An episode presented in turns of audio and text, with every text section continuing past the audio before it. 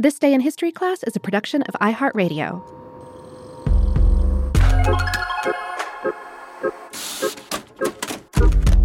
Hello, and welcome to This Day in History class, a show that knows it ain't too early and it ain't too late to learn about history.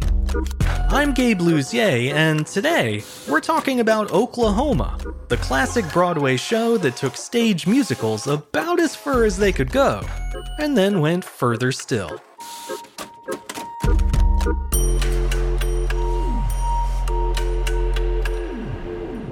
The day was March 31st, 1943.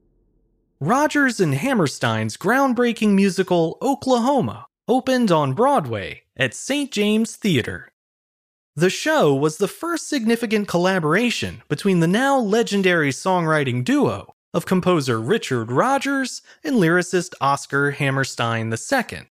And looking back, they pretty much nailed it right out of the gate. Oklahoma was a massive hit and went on to run for more than 2,000 performances.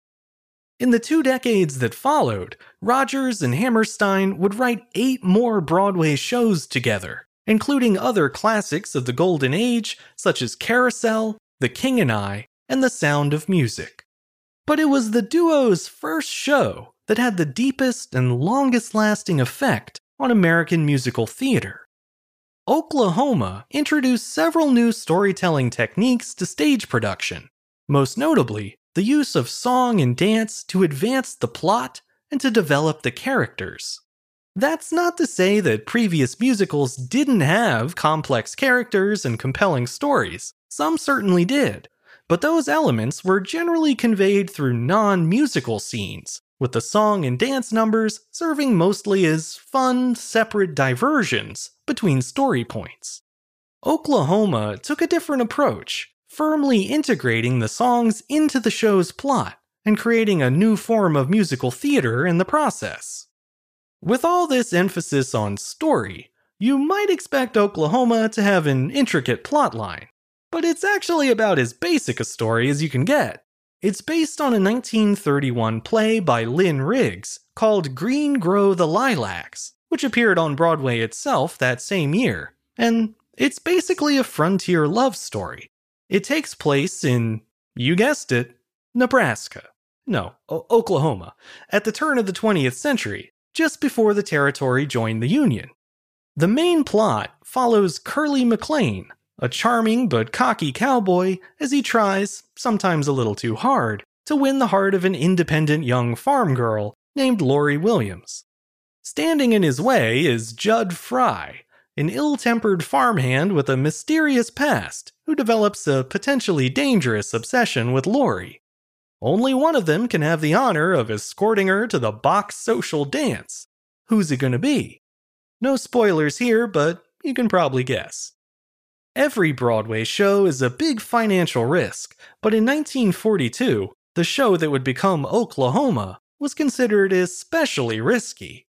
For starters, although Rodgers and Hammerstein had had some success in their own careers, they were unproven as partners, having only worked together briefly during their time at Columbia University 20 years earlier. There was also the matter of the source material. Green Grow the Lilacs wasn't exactly well known, and it had only been a mild success on Broadway. Plus, cowboys and farmhands seemed a little passe for a big New York show. Then there was the fact that no big name stars were involved in the production. The cast were talented singers, and many of them, Alfred Drake, Joan Roberts, Howard Da Silva, Celeste Holm, went on to become stage legends. But in the early 1940s, they were all relatively unknown, another potential sign that the show might be a flop. However, by far, the riskiest thing about Oklahoma was the choice to tell its story through the songs and choreography instead of just between them.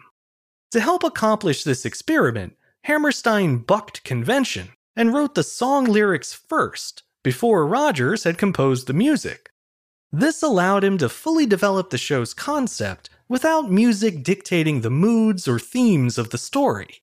Instead, the words themselves would set the tone of the show. This proved to be the right approach for the duo. For example, it reportedly took Hammerstein about three weeks to write the lyrics for the show's joyful opening number, Oh What a Beautiful Morning. But once Rodgers read the words, he understood the song so perfectly that writing the music only took him 10 minutes, or as he later put it, as long to compose it as to play it. And here's Alfred Drake singing Hammerstein's words to Rodgers' music. The corn is as high as the elephant's eye, and it looks like it's climbing clear up to the sky.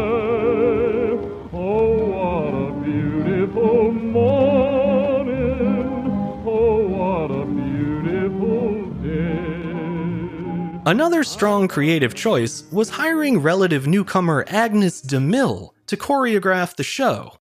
She was hired on the strength of her work in Rodeo, a Western themed ballet for which she did the choreography. De Mille was up to the challenge of integrating dance into the musical storyline, and the best example of this is probably the show's famous dream ballet sequence. Here, well trained dancers stand in for the lead actors, and through their movements alone, the audience is given a vivid glimpse into Laurey's emotional turmoil even though no one is speaking or singing, the dance sequence isn't a break from the story. It's part of it. De Mille broke new ground even before production began. During tryouts for Oklahoma, she insisted that the show's dancers be hired for their abilities rather than for their good looks.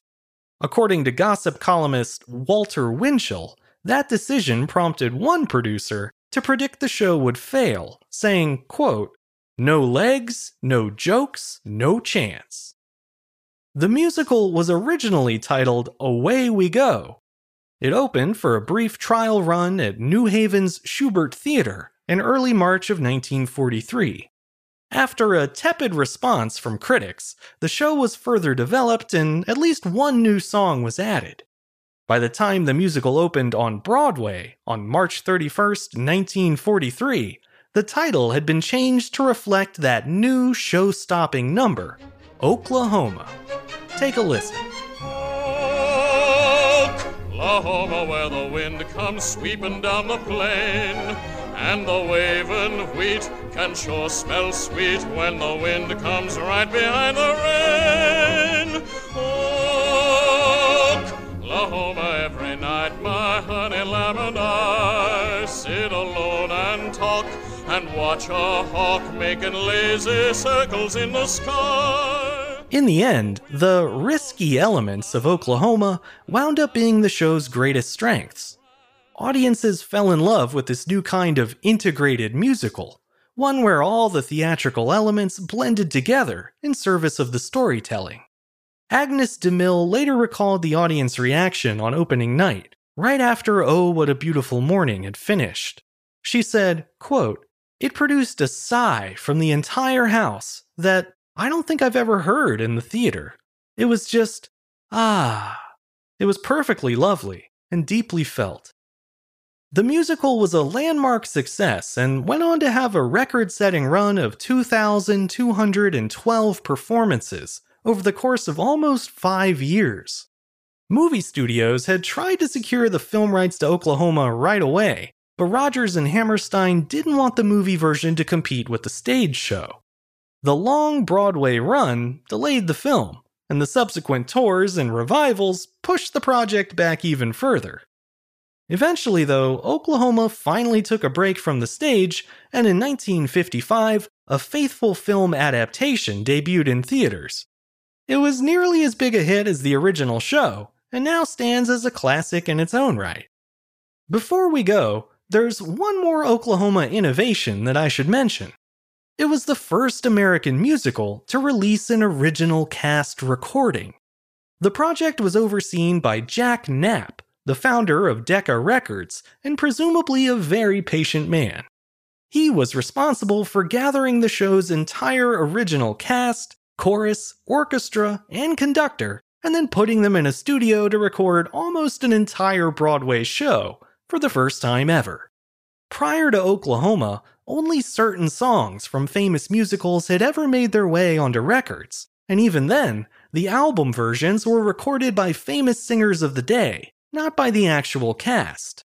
That all changed after the release of the multi record Oklahoma set in December of 1944. It was an immediate success, selling 125,000 copies in the first month alone.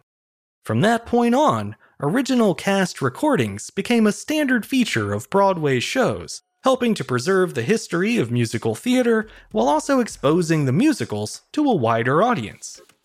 The original 1943 cast recording of Oklahoma is now part of US history as well.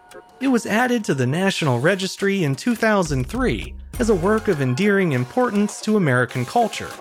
Not bad for a musical that supposedly had no legs. I'm Gabe Luzier, and hopefully, you now know a little more about history today than you did yesterday.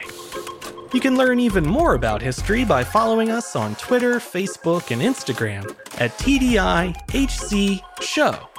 Special thanks to Oklahoma native Stackham Steve Sidwell for suggesting the topic of today's show. Hope you have a beautiful morning, Steve. And if anyone else has a historical topic they'd like to hear on the show, don't be shy. You can send your suggestions to this day at iHeartMedia.com. Thanks to Chandler Mayes for producing the show, and thanks to you for listening. I'll see you back here again tomorrow for another day in history class.